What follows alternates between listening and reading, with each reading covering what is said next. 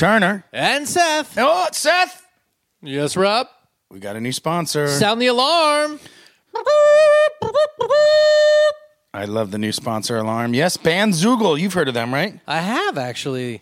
Bandzoogle provides websites and electronic press kits for thousands of musicians and other artists around the world.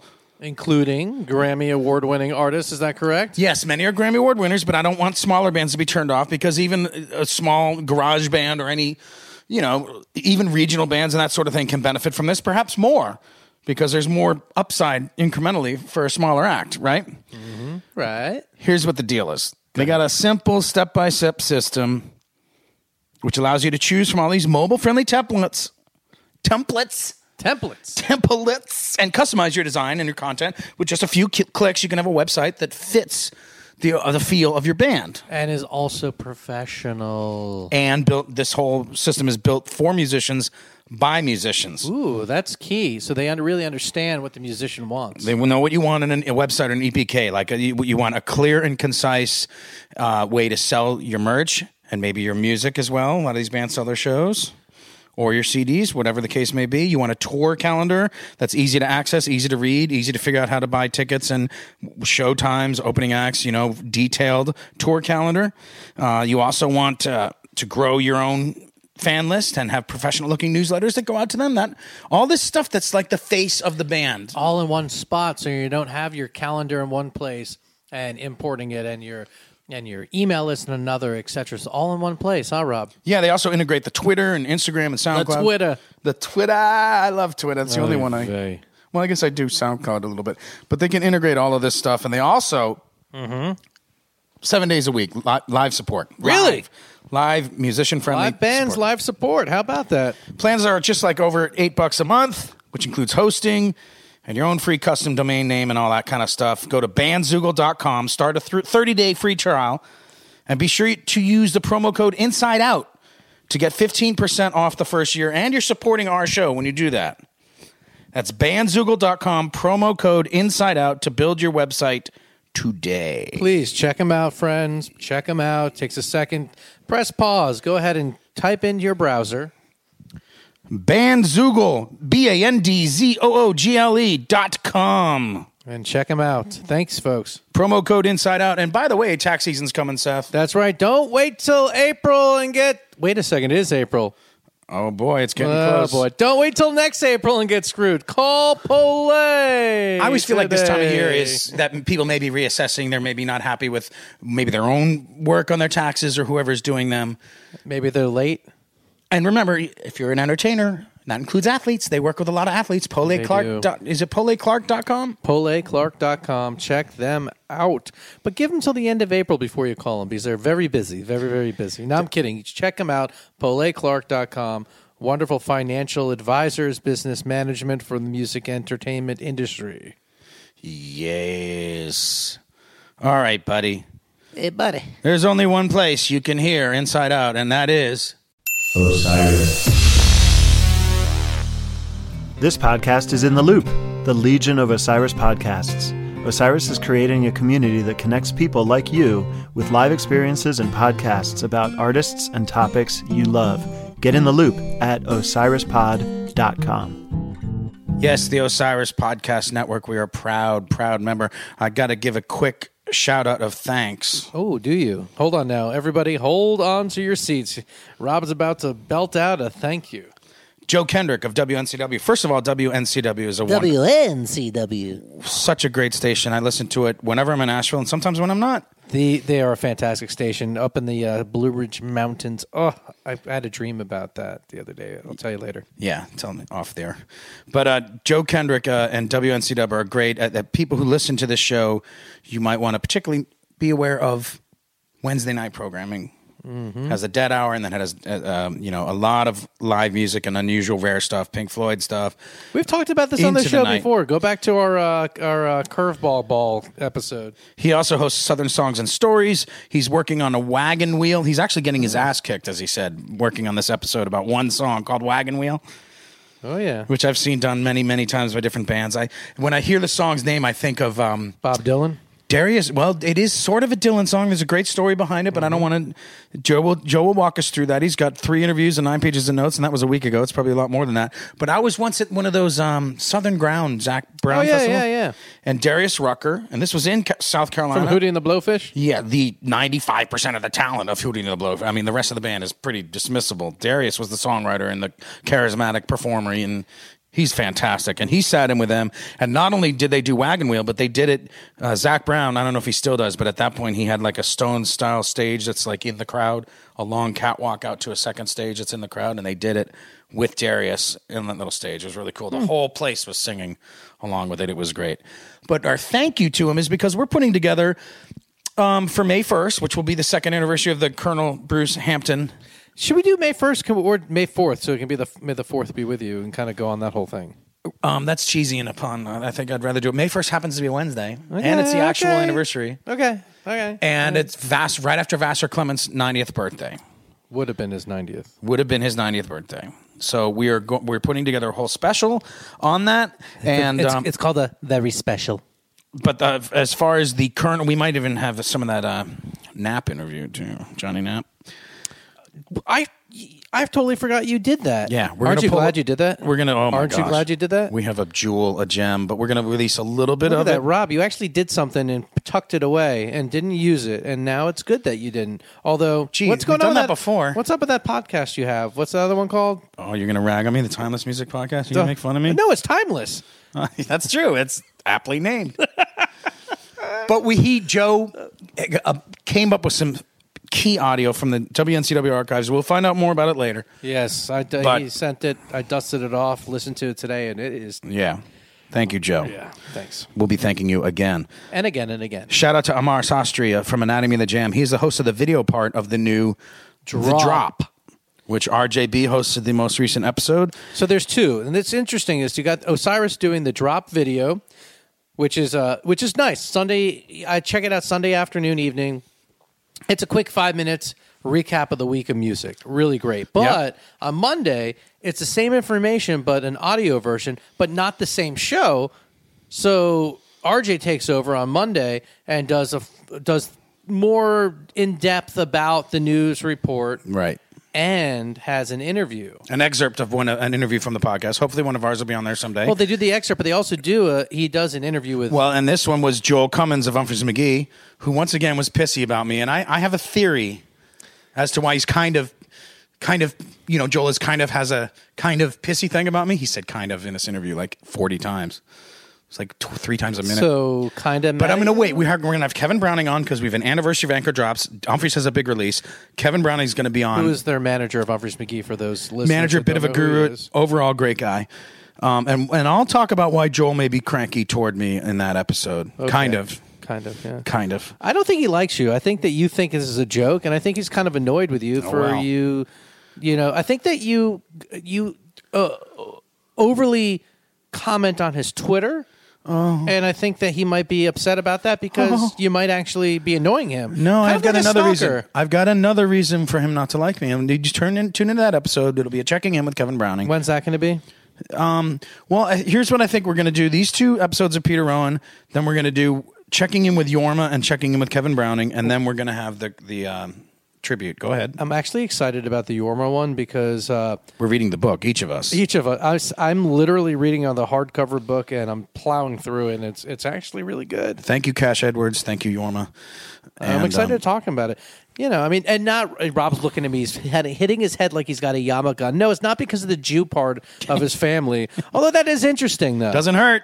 It know. doesn't hurt. Now I understand. So, Yoma, tell me, uh, would you like a knish while we talk? Uh? And then in the uh, outro, I'm going to talk about the weekend I just had, and Seth will talk about his weekend. I'll talk about a couple other things. But today we sit down with Peter Rowan. Part one, and this was a lengthy interview, but such it was one of those interviews. Rob, would you agree with this or disagree? We sat down. What was two hours felt like five minutes. It was surreal. It was surreal. Uh, it was very nice of him to be so generous with the time. You know, I noticed when we were when I was cutting it up when he first talked to the woman who was taking him to the airport and said she was downstairs. We talked for 40 minutes after that. And- we were just getting into Jerry at that point. yeah, but he also really. en- I felt he enjoyed it. He he uh, after even after the interview, we talked for about twenty minutes. He called me a historian. Yeah, he was he he treated he had the same comments that Colonel Bruce had about you that first time we um we recorded with Colonel Bruce at Brian uh, Terwilliger's house. Hi, Brian. And you you left and I was st- I was I took Bruce back to his car and he and I were talking he's, and he was commenting about that, that Rob he he does his research he knows his shit he you know he was like really impressed with the way you research and your knowledge etc. That means everything from coming from the colonel. And then Rowan said the same thing. They also said you were disgusting, but that's a whole other story. Well, they're just they're right and they're right and they're right. but we had just he had just played the holiday hootenanny the night before, and I want to point out that Well, this tell everyone what the holiday is. the holiday hootenanny is something T Dog puts together every year. He uh, next year's is already booked, December nineteenth, Variety Playhouse. Ooh, but he doesn't even tell us the artist until it's announced. He's really secretive about it, even though. Well, I don't want to say, but um, he that this last year was a Vassar Clements tribute. It was wonderful, and the first set w- was with Jason Carter of Del McCoury Band and Travelin' McCourys, Lindsey Pruitt of Stickley Trio, and John Mailander, who tours with Bruce Hornsby and has his own solo record called Forecast. They did all Vassar Clements songs.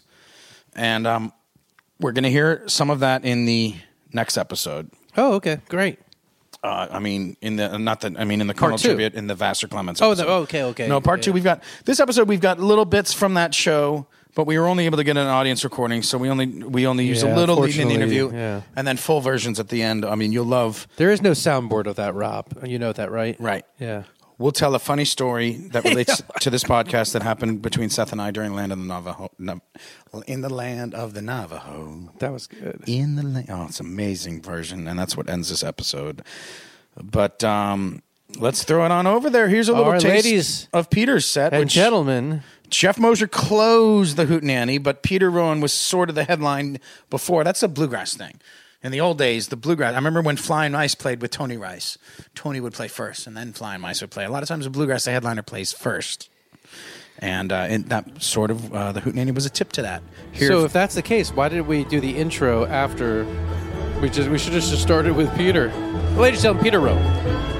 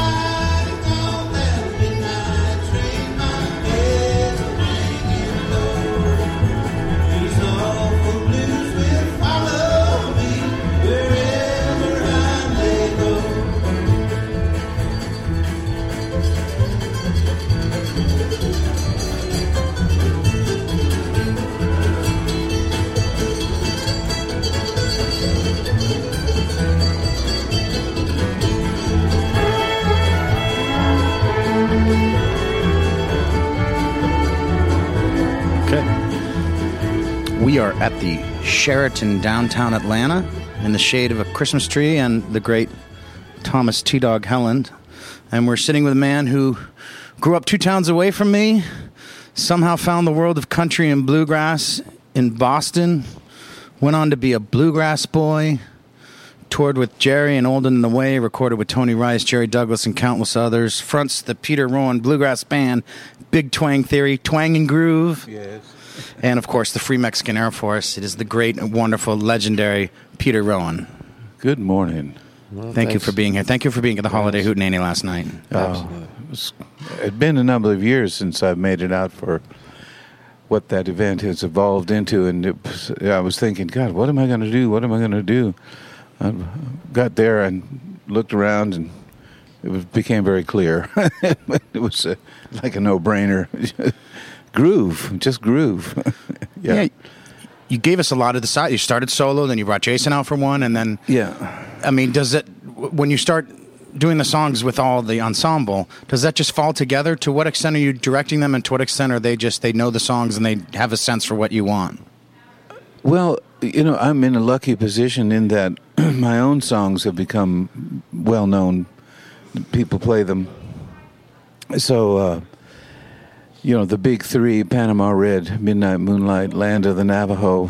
And then there's the the other olden, old and in the way material, you know, and uh, like the hobo song, uh, which we didn't do last night. But everybody seems to know the tunes. You know, at least they've some of folks have been introduced to bluegrass through my my tunes or my music, various incarnations, and uh,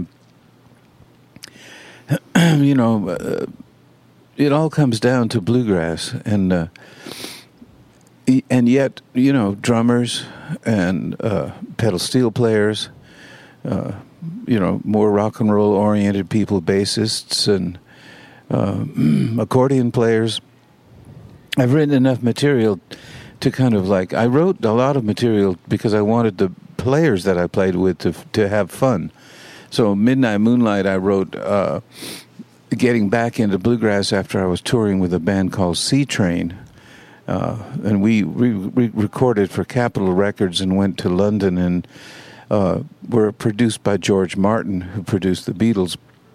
But as I was leaving that band through uh, my experiences in Texas, that was my last dates were in Texas, and I got enamored with the uh, feeling of the music down there. So I sought out uh, Flaco Jimenez and you know the great accordionist, and now I'm playing with people that Flaco taught, and people that grew up listening what I did with Flaco. So what I, what I what I did then seemed a little outside, but now uh, for them it's just part of their world, you know. But they're coming from a Hispanic side of things. Uh, and so when I was writing material in San Antonio, thinking of leaving Seatrain going out my own, which led to Old and in the Way, um,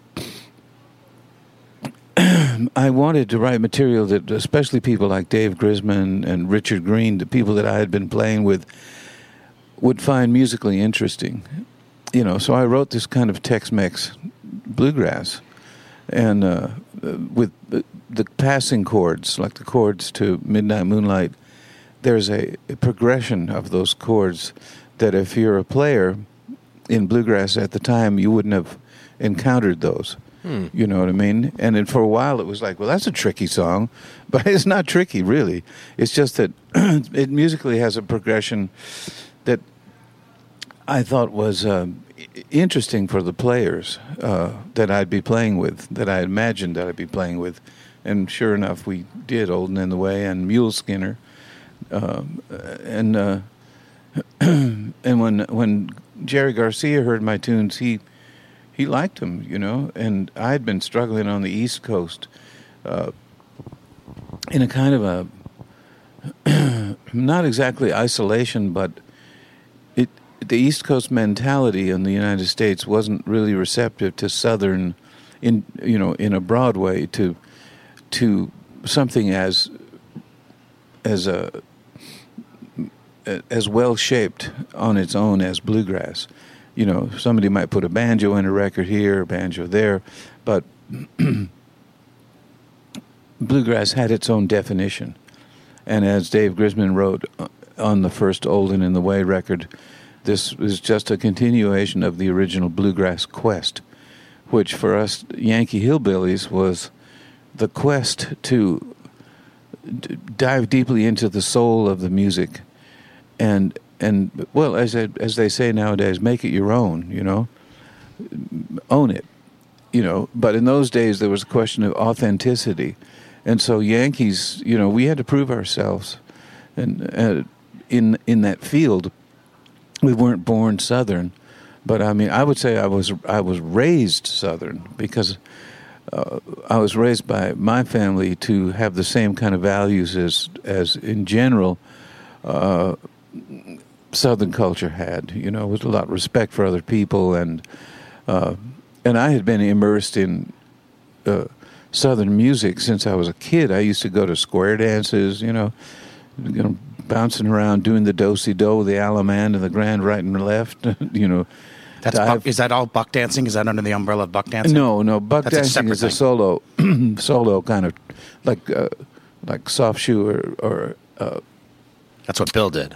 Uh, Bill did a kind of buck dancing. Yeah, he he his first uh, gigs were as a dancer, and so there's a thing about your body and music, right? So I grew up, you know, as a kid square dancing because it was popular, and it was a good thing to send the prepubescent boys and girls out on a Friday night to the. Uh, local square dance where there'd be banjos and fiddles and everything like that you know so it was my body was used to the music i understood it and uh, of course, very soon after that, we heard the womp bomb baloo bomb balom bam boom, and uh, and uh, started dancing close to girls, and that that was unsquare dancing. Where does the Hillbilly Ranch come into this? Because I remember when I was a kid, I vaguely remember it because it's the combat zone of Boston, it's Combat the zone. financial district, and all that. But there was this wooden log framed place that I always wondered about. Give a little more reference on what you're talking about there, Rob. It's a- it was well. I want you to tell what the Hillbilly Ranch was. okay, um, after World War II, there were a lot of soldiers and sailors disembarking in Boston, Massachusetts, through the Boston Naval Yard. And many of them were Southern. So a place sprung up called Hillbilly Ranch in Park Square, right behind the Trailway bus station. And yes, it was called the combat zone at the time. for reasons that you, people can figure out themselves. It was pretty rough, and you weren't allowed to go there, and and it was just too dangerous. it's where it another part of town close by Haymarket Square was where the old market was, and I mean until very recently, those that place was open as a urban market, open air urban market. I think they probably organized it a little more now, but down by Haymarket Square is where we'd go to get a tattoo. You know, Uh, I got a tattoo by a guy named Jack Red Cloud. You know, he was a he was a character, but it, you know, shady and underground. There was like a, you know, there's a lot of mafia in Boston, so. Shout out to Whitey Bulger. Oh, jeez, yeah. oh, Whitey, how did you let it get so out of hand? Oh, dear. Um, rest his soul. Um, but Sort the of. Hillbilly Ranch was in the combat zone, which I think was probably in the uh, in the financial scheme of of whoever held power downtown in Boston in those days. You know, then you had the Kennedys, their whole family had grown up nearby in the North End, and the North End wasn't so far away. Um, the only time I would go into Boston was my mother would take me in to go to her dentist, who had worked you know, with her since she was a kid. So you know, and dentists in those days didn't wear gloves. They no, they didn't. they they put their fingers in your mouth, and And you hope for the best. well, they were you know. Wait, you, you mean your mom didn't take you to Filene's basement? Yes, of course we'd go to Filene's basement, but you know I would wander off, and uh, I mean that's where you got your school clothes. Yeah, but that's the funny thing about this. The backstory on that is that isn't that the place that they didn't have dressing rooms, so people would just be changing and trying on things in the middle of the Probably. aisles. No, everybody shopped there. yes. Uh, Bargains. So the Hillbilly Ranch sprung up there right there in uh, behind the Trailway bus station. And when I discovered it, a band from West Virginia was playing there called uh, the um,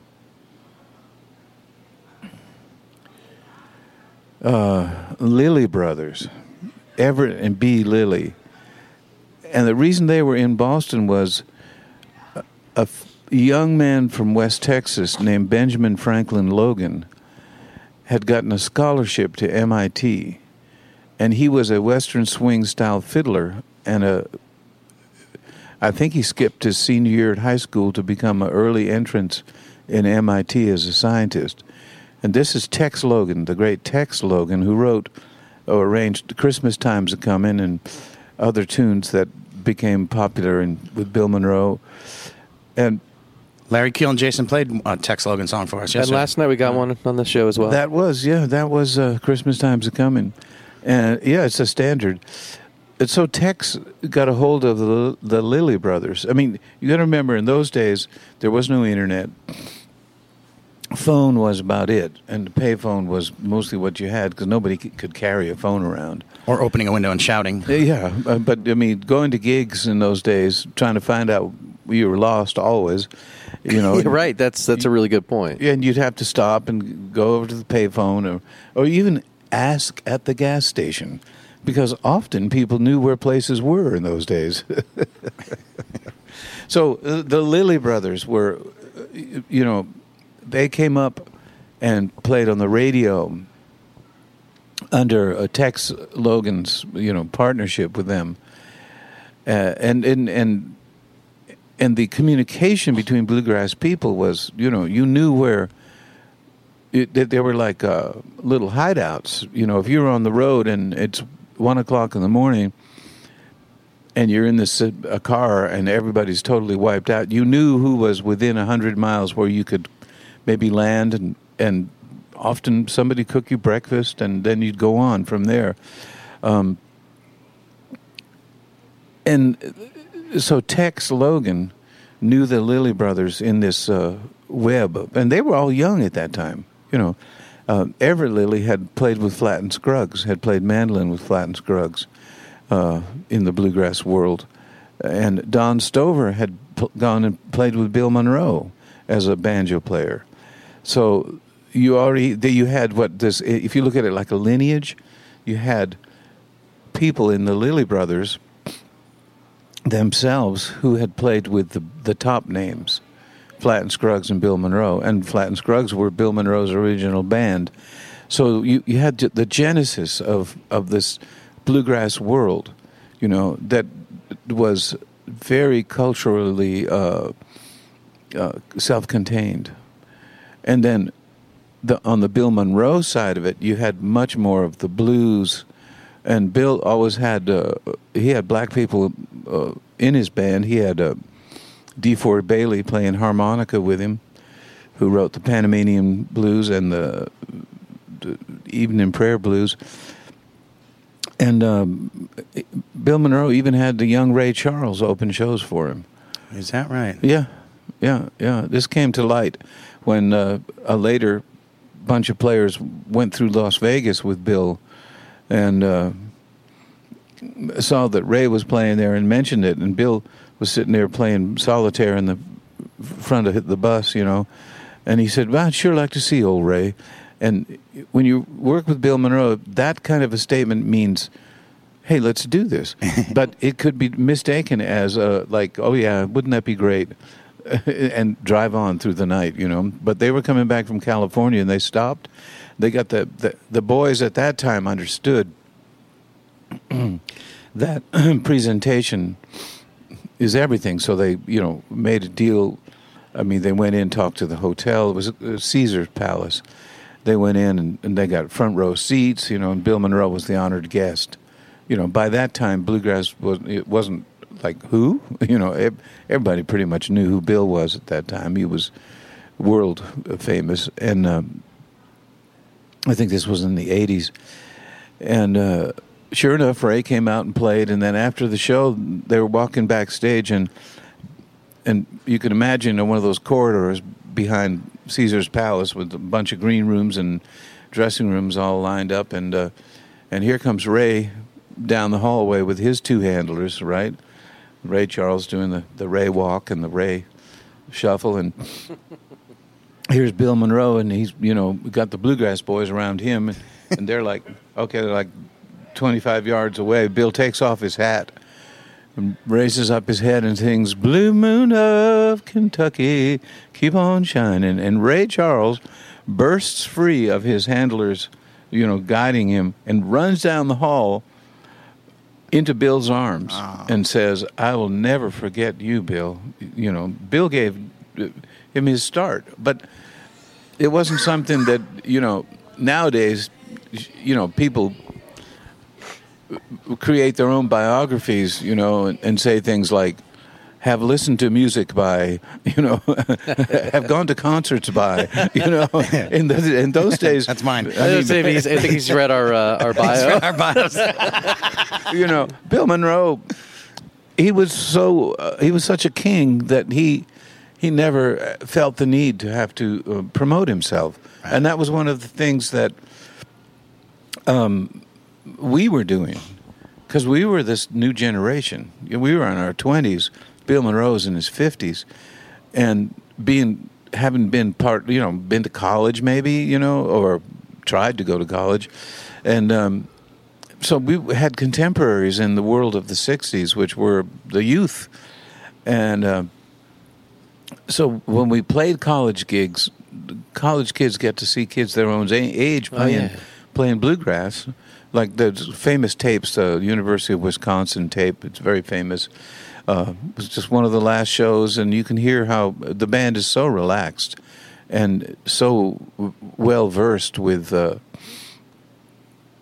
um, the material that Bill could relax, you know. And so I worked hard as sort of sort of Bill's road manager organizer to uh, I mean it was asked of me to do that by C- can we step back just one minute? Yeah, go ahead. Because you often talk about he came up to New England and hired you and Bill Keith and a couple Yeah. other folks to do a few shows, and that was really the beginning. How did he know of you to hire you? well Bill Keith had already worked with Bill Monroe as a bluegrass boy.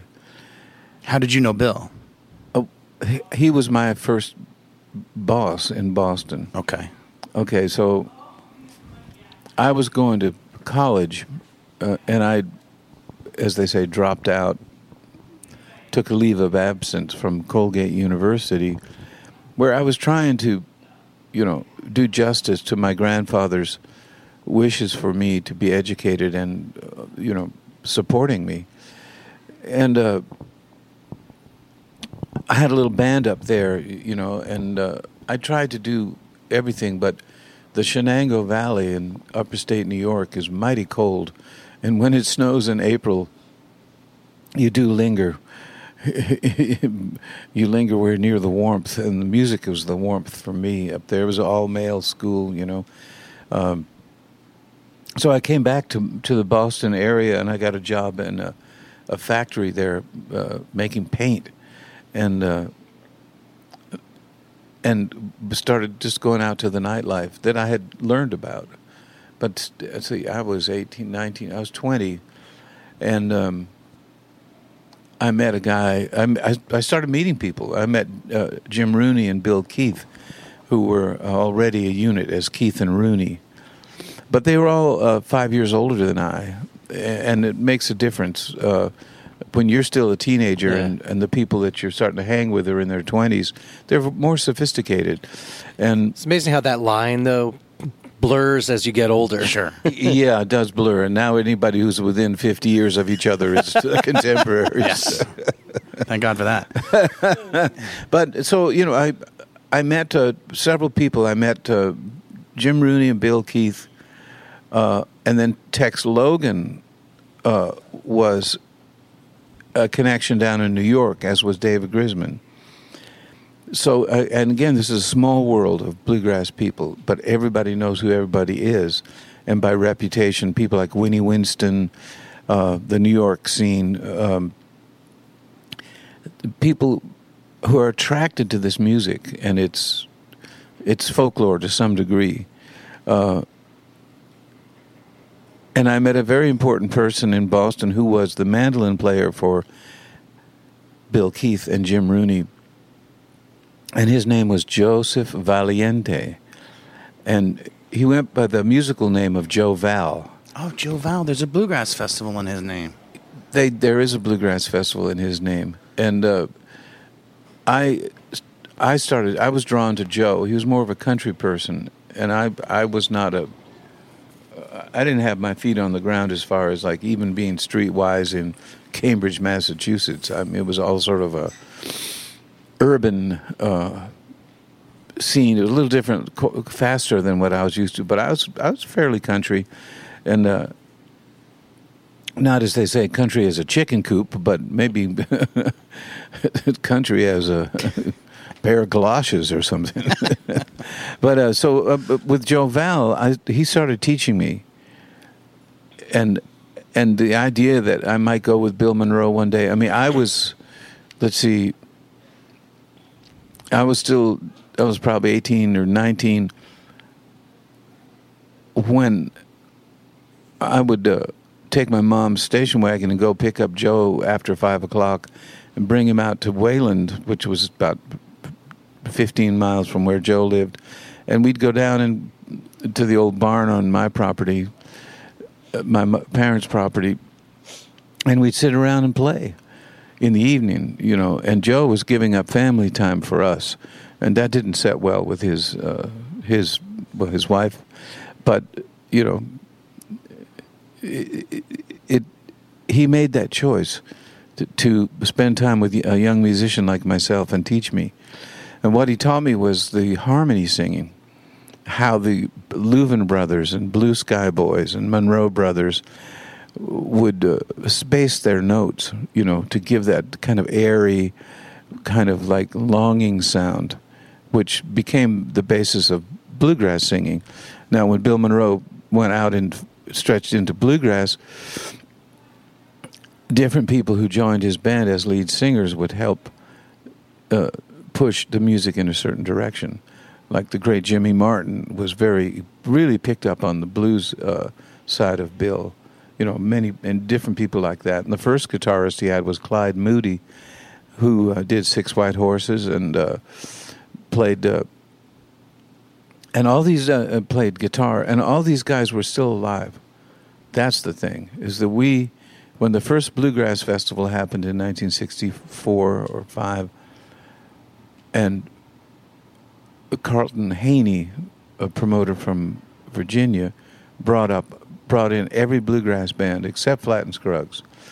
But it was like bluegrass. Uh, well, there was a rivalry between Yeah. Monroe and Flatt and Scruggs because Flatt and Scruggs had kind of shrugged their shoulder. I mean, given Bill the cold shoulder and left him, and and were very, uh, very energetically self-directed on their own promotion, whereas Bill felt. Uh, he felt initially there was room for everybody. Like when during the '60s, when I was with Bill in Nashville, there were what Jim and Jesse, the Osborne brothers, and Bill Monroe and Flatt and Scruggs. There were four major bluegrass bands on the Grand Ole Opry, and uh, that's a lot. And they competed. They, uh, it was competition. There was acrimony at times. uh, but between some of the folks. But uh, what happened? The first bluegrass festival brought everybody in. All those bands were there, um, except Flatt and Scruggs. Flatt and Scruggs had uh, had kind of chosen a, a path of their own refinement and uh, self image.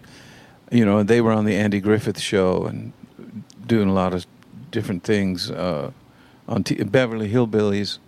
Uh, maybe they didn't do Andy Griffith, but they did the Beverly Hillbillies. That was the theme for the Beverly Hillbillies. So that was national television. That's that's a big deal. It's big time. Yeah, and you know the Royal. Especially then when there's only four channels. Yeah. yeah, right. Four channels. Everybody saw that. So just to bring that point a little to a close, uh, when Bill Monroe was offered a solo tour uh, by a very important person in the whole history named Ralph Rinzler. He had been Ralph had been mandolin player in the uh, Greenbrier Boys, um, but he was well educated and uh, he was like the John Hammond was for Columbia Records. Ralph Rinzler was for bluegrass, in that he could see where talent fit together, and he called Bill Keith up and said, you know, Bill Monroe is going to come up and play some solo dates. And Bill, at the time, you see, what bluegrass was on a slide of unpopularity. It was about to burst back up again with the college kids, but at the time, it was uh, it was country music and very kind of honky tonk, high reverb. Uh, you know, the whole honky tonk mystique and stuff that had come from Hank Williams was now a commercial push. And uh, even Willie Nelson was still a songwriter in Nashville at that time. Uh, he played the Opry a couple of times. That was interesting. Yeah, wearing a Nehru suit. he was 60 sort of guy. So uh, when when Bill Monroe came up north, it, it kind of galvanized everybody. Tex Logan played fiddle, and he brought a young fiddle player out of New Jersey, Gene Lowinger. And it wasn't like, oh, you're not experienced, you can't play. It was like they just swept us up into the energy of what those guys had been building for years. So Bill Monroe came by himself, and Bill Keith played banjo, and I I moved from mandolin to guitar to play with Bill. I already played guitar, but with Keith and Rooney, I was playing mandolin, and uh, we played three dates uh, up in New England in the country, and ended up playing in Boston at, at Doc Watson's birthday. Do you remember the venue? Um, I think it was Jordan Hall. Uh, Northeastern. Was it Northeastern? I yeah, think Jordan Hall's in Northeastern. And then there was a hall at Harvard too that was. It's a jewel box of a wooden hall, Sanders Theater. I think. Sanders Theater. Harvard Hall. But I think it might have been Symphony Hall in Boston that we did the show. Oh, beautiful. room. Yeah, a big theater, and um, and that was a big moment, you know, to be presented to a larger uh, cross section of people.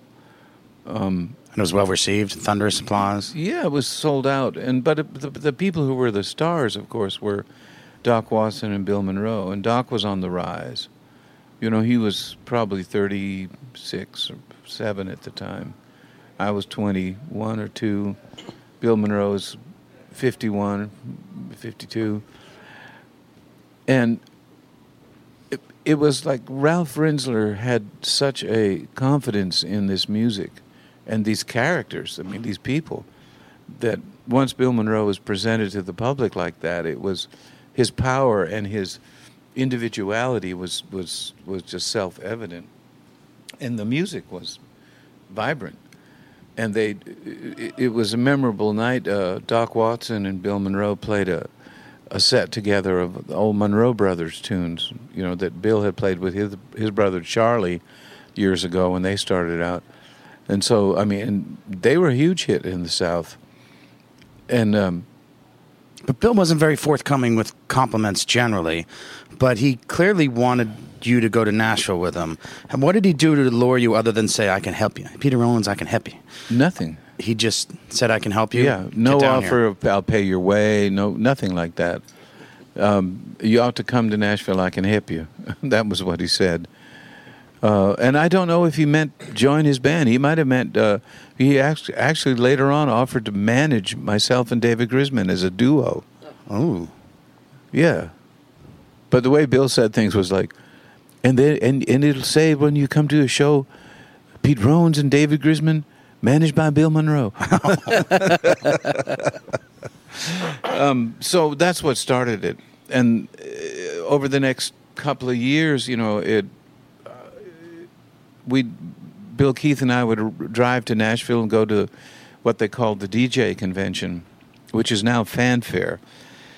But the DJ convention at that time was all musicians and DJs and instrument uh, manufacturers and it was a fantastic get together because you got to see everybody outside their jobs, you know, and everybody you found out everybody was paying attention. They know who you were. Normally, when you're working a show on stage, nobody says hello, and everybody's just doing their thing. So I got to hang out with a lot of people that I admired when we'd go to the DJ conventions, and still probably 20 years old. And uh, I remember going up to the Fender guitar room and seeing these steel guitar players, Buddy Emmons and Buddy Charleton, jamming on their steel guitars with their Fender amps and everything. And it was jaw dropping. They were they were playing Duke Ellington and, and Count Basie music. Huh. That's what they were steeped in. And I thought, you know, this is a Nashville nobody knows about. I thought this this might be the bridge between jazz and and the country music players, but outside of their own following, it never happened nationally. You know, those guys never got invited to play Newport, or you know, it, things were com- compartmentalized pretty much.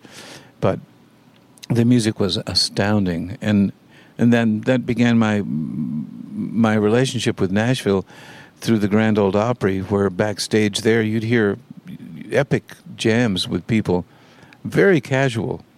But you go back to Ernest Tubb's dressing room, all tucked way, way in the back of the the warren of rooms backstage at the old Ryman Auditorium, and there would be the steel players. There'd be three or four steels all put it like squared up against each other, and all these guys in their opera uniforms, you know, cowboy hats and steel-toed boots, just jamming away, you know. And then they're going to get back on their buses and drive out of Nashville that night, and be in Oklahoma for the matinee the next day, you know. So it was that world, the world of country music of Hank Snow and Ernest Tubb.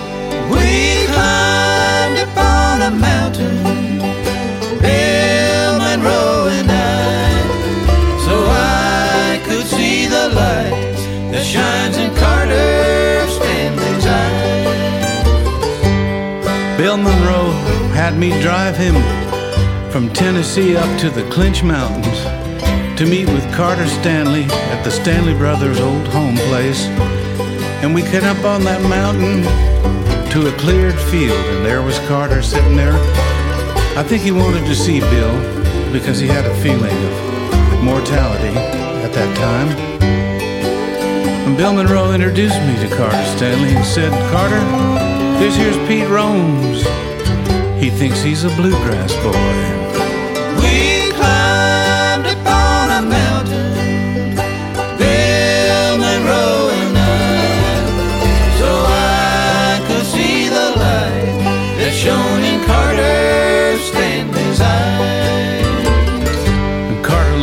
Said, Are you going to stick with it, son?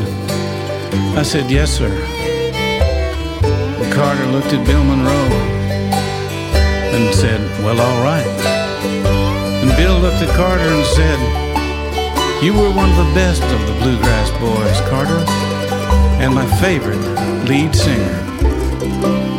And we shared something in that moment, kind of a portal might have opened up about the music, and I could see the light that shines in Carter Stanley's eyes. How long after you moved to Nashville did Bill take you to Carter Stanley's house? Well, I had become a member of the band by then, and it wasn't to Carter's house. It was to I don't. It was a meeting outdoors. It was in uh, Clinch Mountain, though, right? In in the Virginia? Clinch Mountains. Yeah, it was near the Carter, the Stanley brothers' home place. But uh, what you're referring to here is uh, my song "Carter Stanley's Eyes." No, I'd been in the a Bluegrass Boy. It was probably 1965. I'd been with Bill for about a year, and I did a lot of the driving, you know. And uh, I used to ask Bill, "I'm a terrible driver. Why do you want me to drive the car?" And he said, "Pete, a man has to learn to be a driver." But you would you have said also that after you drove for six or seven hours, you felt emboldened to pick his brain a little bit, right? Well, yeah, you, You, know, like, earned your- earned your time. Yeah, if you put in the, those hours, and it's now one o'clock in the morning, and and you've just finished your shift, and you hear the sound of a mandolin. For me, it was just obvious. You go, where that? Where's that happening? And the bus wasn't very big. Uh, it you just if you're driving the bus, you can hear Bill fooling around on the mandolin, and uh, I mean, in my memory, it it's like uh, sort of a nightly occurrence, and it was. But there were certain times when, the, you know, I mean, uh, the story I tell is the night around the time we began uh, writing the Walls of Time. Uh, Which you wrote with Bill. yeah, yeah. No, in those days, you know, even I, uh, I've heard myself say on tape at a Tex Logan house party, introducing a song uh, that, after I had been with Bill, introducing it as a song that he wrote. Uh, and that was out of deference to him as the leader.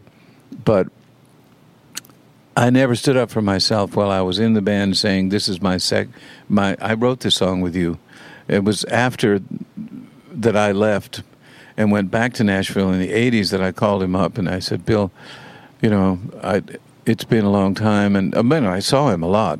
You know, I sat in with him, and he was very generous. I said, uh, I, I'd like to.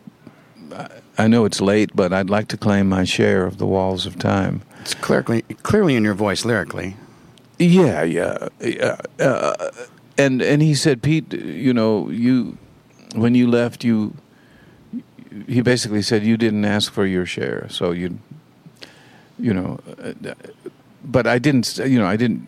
It's not something you could say, but I did write it with you, right? you know, you know, you just don't say those things. But because my relationship with Bill was very close, and and we knew we wrote it together. There was no doubt about it. But um, I was intimidated by Bill, and I, I I didn't stand up for myself, and that was I learned a lot, but by being the dri- uh, one of the bus drivers and a, playing in the band and booking the shows, I ended up booking the shows at the request of Ralph Rinzler, who was then focusing more on Doc Watson. Uh, you can be too much of I'll do everything kind of person to because you're standing up for this person. I'm going around town saying Bill Monroe is great. Let's can you help me book him? And everybody sort of laughs and go, "Oh, Bill, yeah, yeah, he is great. You know, he- he's a mite hard to work with, Pete. Have you found that yet?" And I'm like. I work with him. I mean, was I was 23, so it's like, you know, I was in charge of his career briefly. I'm the guy who got chose a certain album cover picture. Uh, you know, but Bill was uh, what do you call it? Uh, not hidebound, but um, he's slightly embattled by the changes in music business. Because on one level, he was an aging, beginning to age. Nowadays, 50 years old is nothing, but in those days, it's like Bill is, he's had it. You know, Monroe is great. He's cantankerous. You can't work with him. You can't, won't do anything you say. And embattled. He was sort of like embattled and was very defensive about everything. And when Ralph Rinzler told me to sell records at the gigs, I'm like, really? How do you do that? And he said, just walk up and down the aisles and hold the record up. you know, it's like, be a carny, you know. And it was like, I didn't ask Bill. I just went over to Decca and he, they gave me a dozen records and we went to the show and I was walking up and down the aisles. Nobody bought a record at a show. It was like ridiculous. And I got back to the dressing room and Bill was- furious. He he was like, uh, "Well, "What are you doing, Pete Rowan?" You know. And I said, well, "I'm I'm trying to sell your records." You said, "And you're keeping all the money, aren't you?" And I'm like, "There is no money. I paid for these." you know, but I didn't understand the subtleties of Bill's individuality completely. The wind is blowing across the mountains and down the valley way below. It sweeps the grave of my darling. When I die,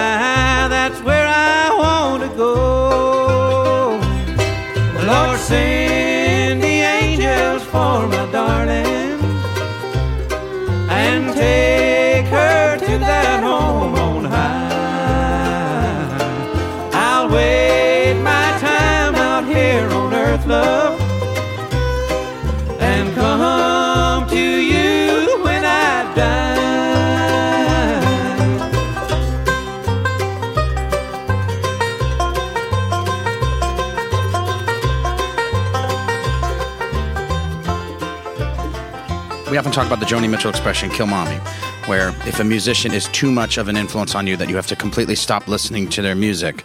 And there's a form of it with you is that Bill was impressed with your singing, but he felt sometimes, and I think maybe in part for your own good, but and also in part for proprietary, looking out for his own self, that you sounded too much like him, and that he would even, while you're singing and he's chopping the mandolin behind you, even bark at you sometimes, saying, "Sing like Peter Rowan." Yeah, right? that's true. He did that. You know, I don't think it was. Uh, I think being a band leader and experienced singer and having worked on his own style. I mean, he said several key things. One was, uh, "I've had to keep as much out of bluegrass as I put in it uh, to make my music the way I wanted it." Meaning, he really thought about his approach and he had uh, I, I had one actual singing lesson from him when I was trying to sing a song, and I was uh, very uh, much uh, moved by uh, the singing of John Duffy of the Country Gentlemen. He had a wonderful high voice and very um, sort of emotional flexibility in his voice, and uh, he was one of the influences. Uh, I was a kid, so I was was reflecting influences, and I sang the the opening lines of this song. Poor, poor Alan Smith, and I had heard, learned it from Doc Watson. And when I wanted to sing it as a solo song, Bill shot me down. Said no. I think it was the wrong material. First of all, it was a murder ballad, you know, and it wasn't wasn't what Bill wanted in his show as a as as the, his lead guitar his, his lead singer singing a solo. He chose uh, "Wash My Hands in Muddy Water" as my solo tune, and uh, I wished I had followed up with that and made it my own because I realized that he didn't want me to. I was following Del McCoury, and he didn't. Bill didn't want me to be another Del McCoury and uh, so, but I adopted Dark Hollow, which was Del's solo piece, and I thought that was what the guitarist did in Bill's band. I thought that was the number you learned, and but you know, it wasn't that I was able to really sing like other people. Is that the influences were unformed, and I was doing maybe even what were really bad imitations of other people, but but not not all the way bad imitations. I mean, it's just that I didn't have my own voice. I, you know, they speak of finding your voice, right? As part of owning the song. Um, so it's the search for finding your own voice that that's talking about, and I didn't. It, it I didn't ever really think about it. It never really happened. I never went, oh, I got to really find my own voice, and then stop listening to other people or anything like that. But I had already been through the influences of other people singing, and what I realized, only thing I realized, was uh, clarity. Is is let the voice do the work. And uh, I mean, I can hear in my older recordings, I put a lot into the vo- vocals. I mean, um, emotional investment in the vocals. And there's a way to do that that is more natural than making a, an effort. But it's a big subject. Uh, At what point do you? At what point in your career did you actually find your voice? I Well, uh, Old and in the Way was pretty natural. Didn't wasn't really thinking about how I sounded. Uh, it was the music drove drove the development of the vocal style. But my own personal feeling that I didn't. I think it. well, it's hard to say. You know, I probably have had moments of my own voice forever, but but when I got really comfortable with what I did is when I I think you can hear it on the album "Awake Me in the New World," Reggae Uh, it's like I'm so excited by the music that I'm more relaxed by just delivering a, a natural kind of vocal.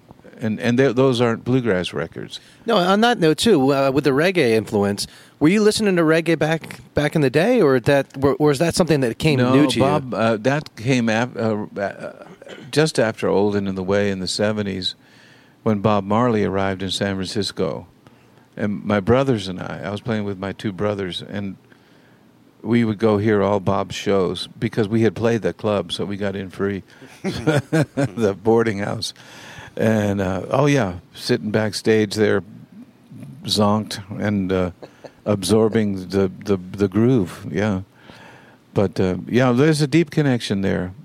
In in uh, you know, it's it's not all obvious. One of the most obvious things is the chop on the guitar and the chop on the mandolin, of course.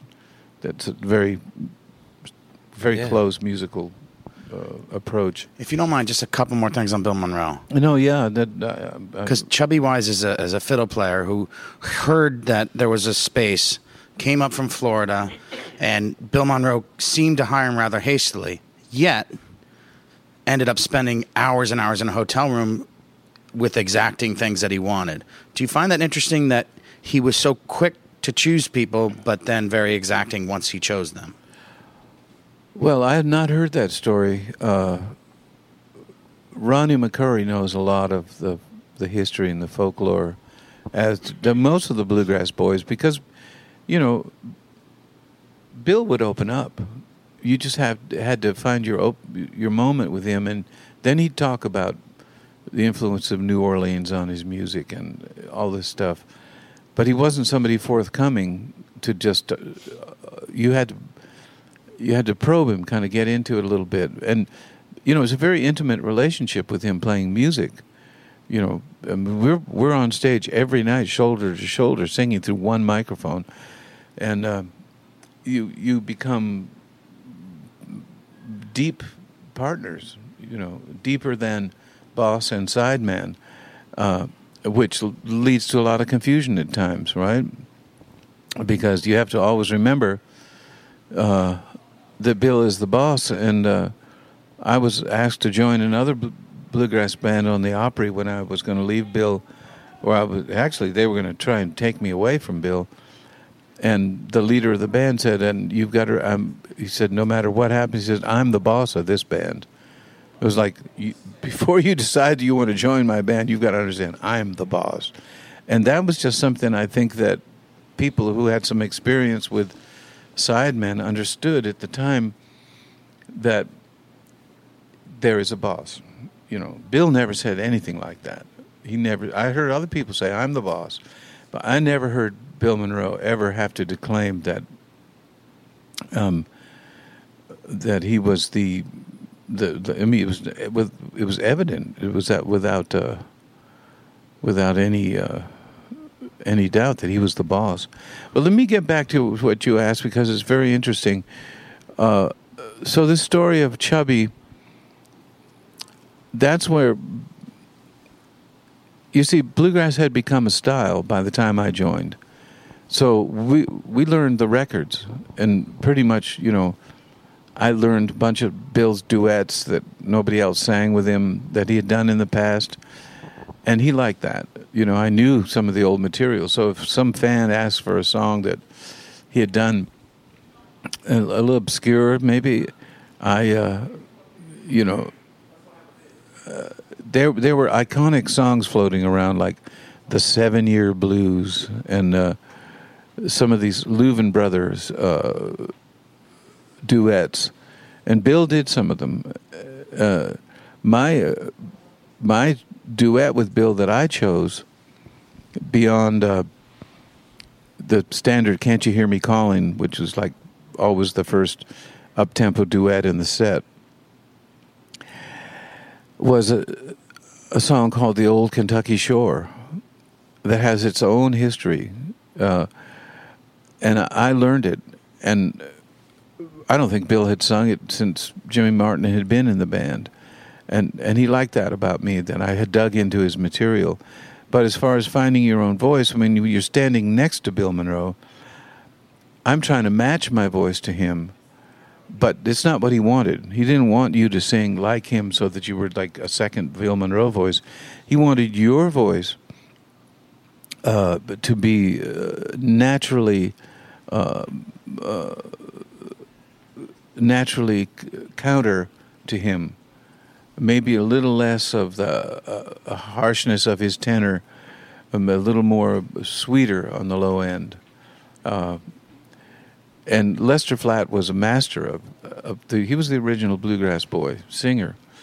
Uh, so it doesn't surprise me to hear that Bill sat down. But by the time we joined, you know, rehearsals were just Bill listening to us play and l- opening his royalty statements. Thank you, Elvis. um, um, let, let me finish that idea a little bit more uh, because Vassar Clements uh, told me a lot about Chubby. and let's also point out yesterday's holiday hootenanny here in Atlanta, Georgia, was a, a tribute to Vassar Clements. Yeah, which, you know, uh, I'm not sure the audience understood, uh, unless it's a very knowledgeable audience. But the the whole set that the fiddle players played in the beginning was all Vassar's music, which uh, was a real highlight. Tom, that was really beautiful. Um, so Vassar Clements, we'll put it this way: when Bill was forming what he wanted,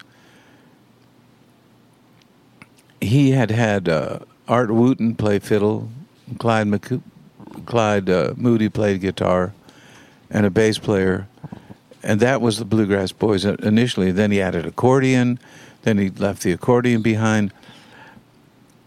When the young Earl Scruggs came up playing the five string banjo, it was an innovative style. And Bill, after years of just saying, no, it's what I wanted, finally began to. Pete Wernick of Hot Rize, the banjo player, has done years of interviews with Bill. 30 years of interviews. And, and near the end, near the last interviews, Bill is way more openly generous about what people brought. He said every, every member of the band brought something new, which is like, whew, really? Oh, that's good to know. Um, I mean, Never heard about this before. yeah. um, no, but what you're pointing out something very interesting, you know, because the uh, people hear bluegrass as a, a style that they emulate, but still, y- you can be much more deeply involved in it than just simply having gone to music school and becoming an expert on your instrument. You know the heart to me of course the heart of singing is in bluegrass. The heart of bluegrass is the singing and the telling of the stories uh, through the songs. Now we're speaking to an audience that probably knows these names. I, maybe you know. Some. when you say chubby wise we're talking about a fiddle player who was bill's like earl scruggs of the fiddle. When bill heard chubby play there was a mellifluousness and a flow in his playing and a use of what we call the long bow the long note you know diddle didn't didn't didn't didn't that long bow is uh, the long note is is a hallmark of uh, bluegrass fiddle playing and it's part of the vocal too. So when bill heard this young fellow from florida he wanted to guide him towards he, he heard the opening. He said this is what i'm looking for.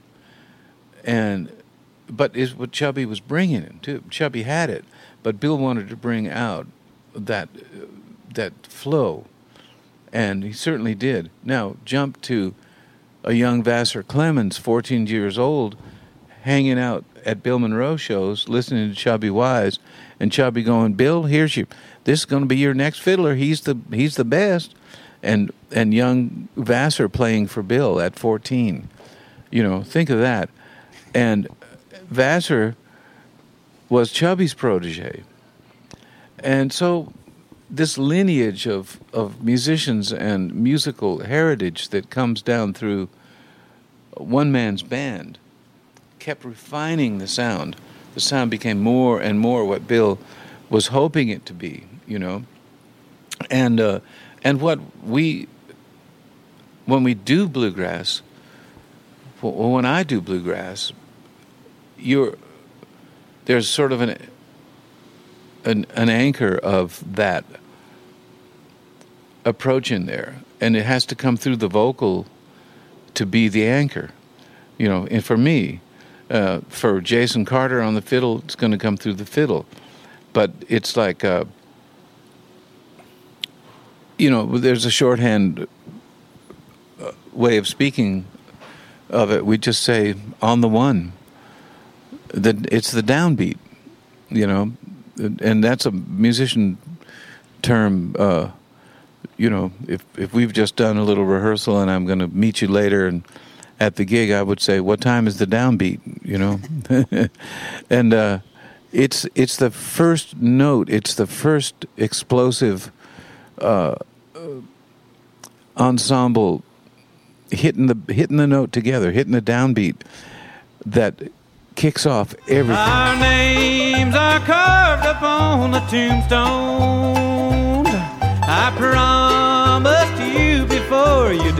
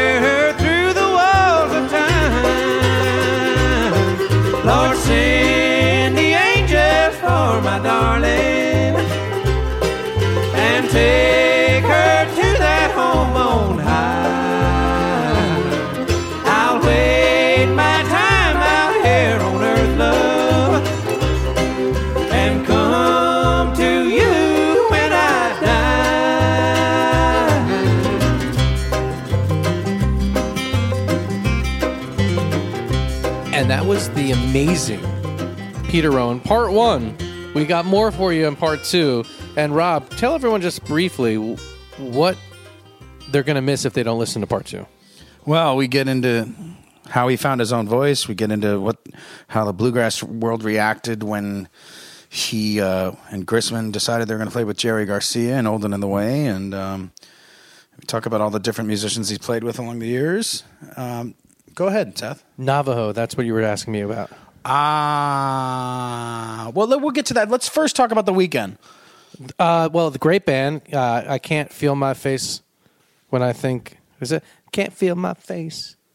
I went to Nashville. I can't feel my face. And I Isn't that the to see- weekend. yeah, no, no. That's the song. The band. The weekend. Yeah, that's can't feel my face. hilarious.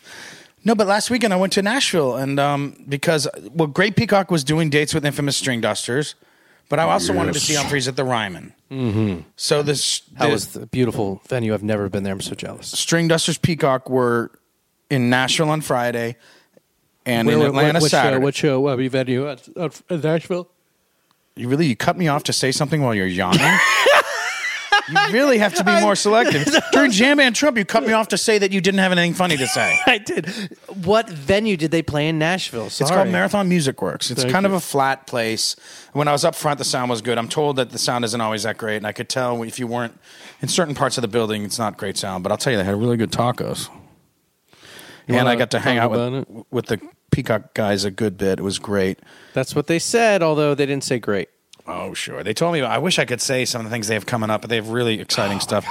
The peak of what you know, we're less surprised at their success than they are. They seem surprised, and we're like, no, you guys are really talented. Do you know their bass player? They're so ho hum. Works at the Variety Playhouse, Frank. Well, he also does some publicity work. Yeah, but I um, I forgot that's who he is, and I'm, I'm I just recognized him in the band, and then I forgot that he also was a Variety. I have anyway, problem, It's really weird. I have problem with out of context things as well. Uh, out of- yeah. If I ever don't recognize you because of you're in a completely different context, please apologize.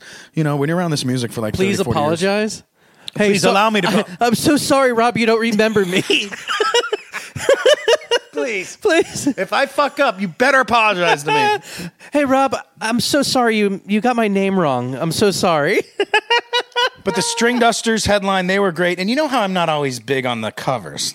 I'm sorry. You're not always big on the. I'm not a big fan of covers, Covers. always. I prefer to hear a band do originals, especially a band like the String Dusters who has five great songwriters. Sure, sure. But Remember that you just said the covers piece because I wanted to say something. To you. well, they just they did at this show, they did just like Heaven by the Cure really? into Fearless by Pink Floyd, and I got to tell you, it was hmm. pretty strong. It was outstanding. The whole first set was great.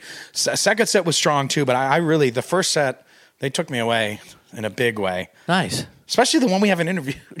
And uh, there's a new podcast coming out from the Dusters. Uh, Chris Oh, there is? Yeah, yeah. He's not from us, but um, oh, we'll be part of it, I'm sure. Chris is our boy. he is starting his own podcast on the Osiris Network, and he's already got five interviews under his belt, and he's going to restart releasing them. So we'll we'll share.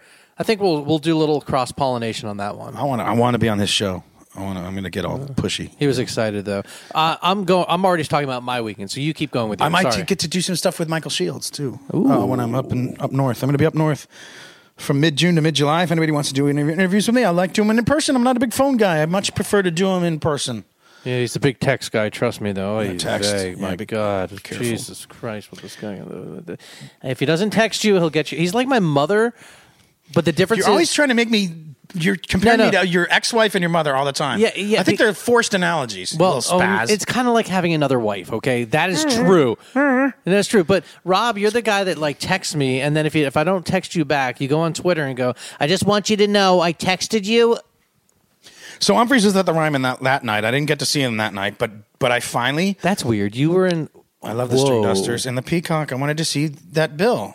And Waffle Jefferson Waffle was okay with you missing. No, he was pissy about it, but whatever. He's pissy about a lot of things, but I still love him.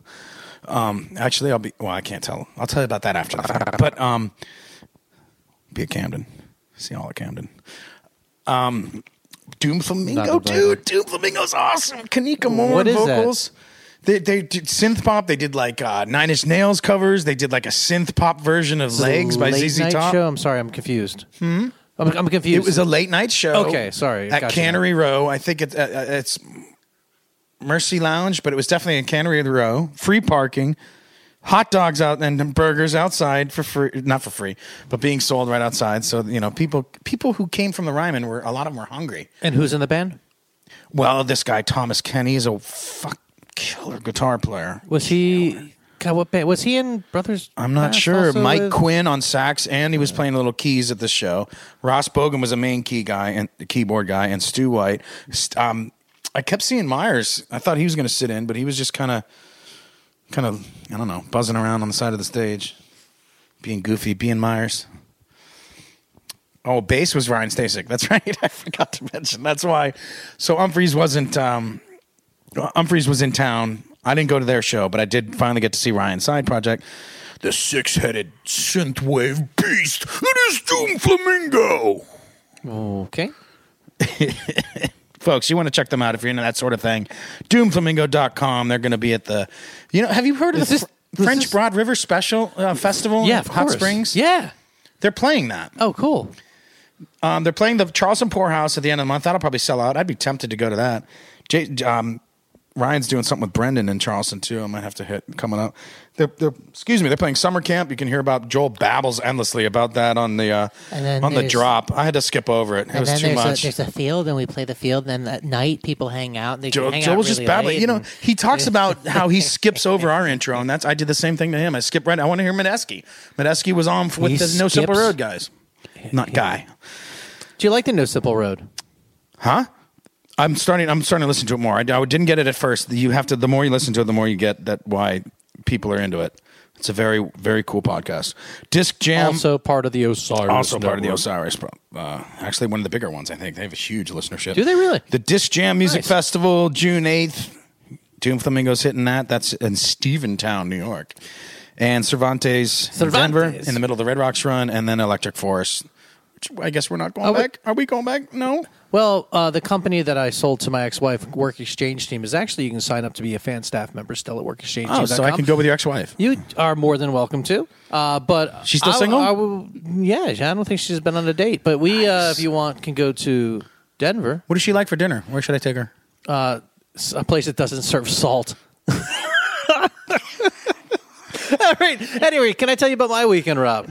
Yes. right. My son turned six, and we had a wonderful birthday party for him at the skate park. Wonderful friends, and one of the most glorious days. He got a ukulele, an electric ukulele. That was the- Electric ukulele. Yes. Eddie Vedder has one of those. He is picking it up really quickly. It's amazing. I mean, it's, Dude, we got to play Soon Forget for him. We got to play some of the Eddie ukulele. I'll buy the Eddie u- ukulele CD.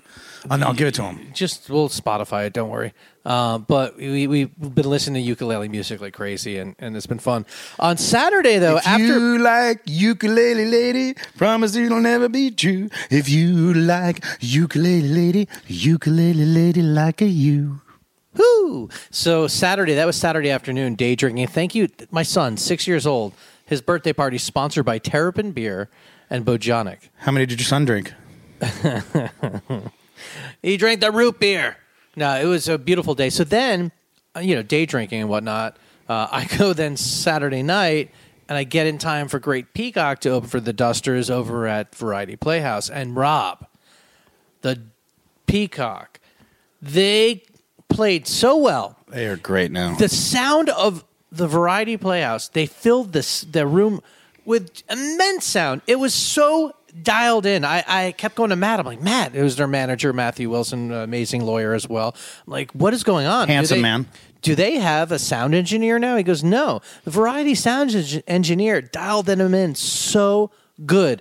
It was incredible. I, I'm telling you, I'm going to say it one more time. The sound of the room was perfect. Okay, so then as the as as the set developed, they played a Neil Young. uh, They played Cortez. Now they started Cortez, and it was a really fast, and I didn't quite get it was Cortez. And then I got it was Cortez, and I was so excited because Rob, how often am I at the Variety Playhouse yelling at bands, "Built to Spill" Oh to man, play you Cortez, right at Built to Spill, right at their face. and nothing. They probably talk about it on the road. yeah, well, they're coming Check out back, their- so I will. Check out Great Peacock's record, Gran Pavo Real, or is it Real? Gran Pavo Real. Well, they their their performance was great. Now, as the as they're opening, right, the crowd's coming in, Yes. and then all of a sudden, it was so. And I I, I interviewed them after, and we talk about this, and I'll share this at another time, maybe some tweener or something like that. Anyway, we talk about it, but their placement for the Tom Petty song that they did uh, was perfect, and they got every. I mean, all of a sudden, the crowd really it went from hundred people to a thousand, like like that, right?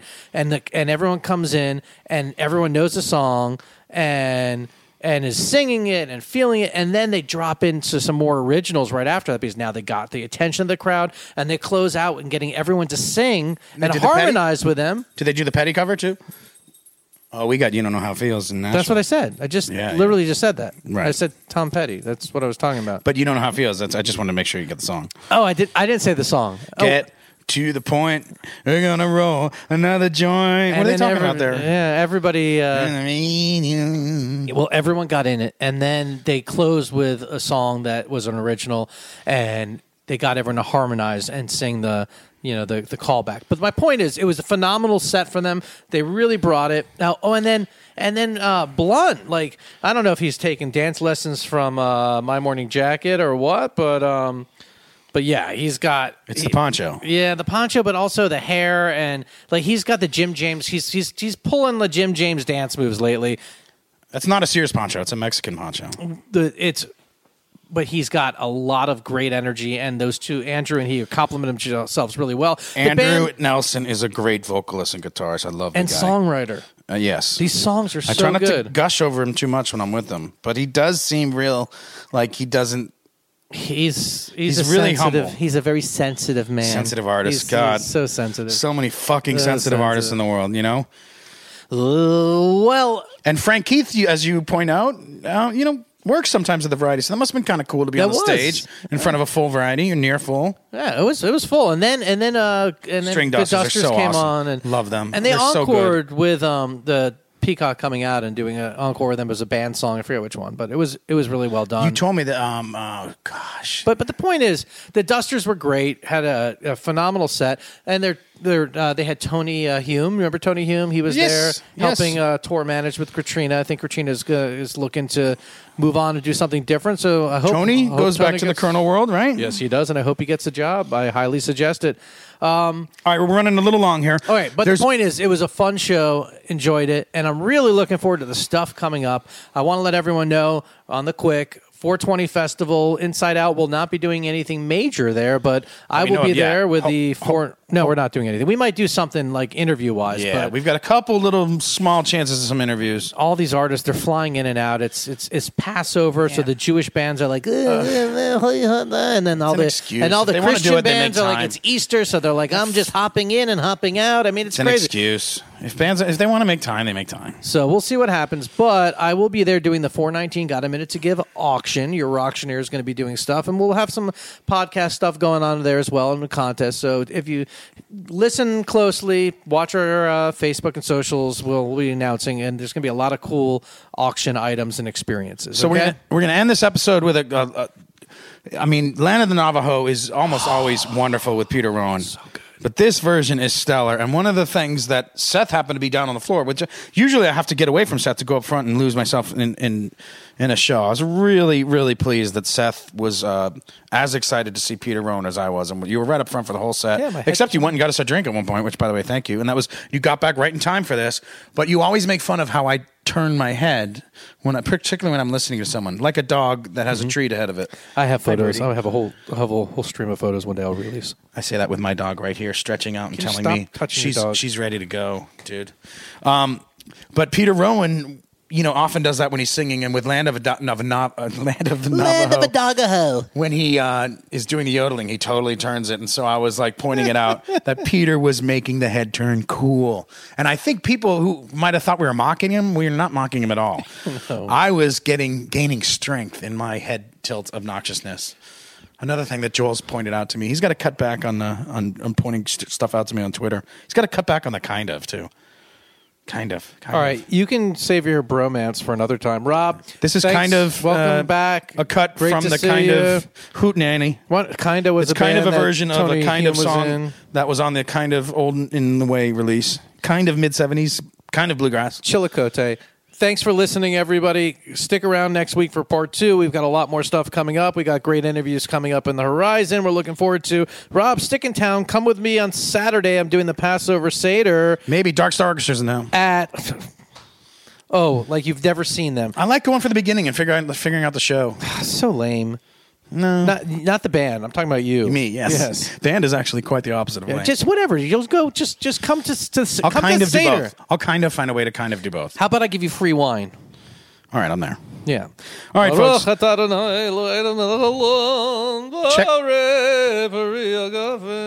Check this out, folks, and we really appreciate you listening. Kind of.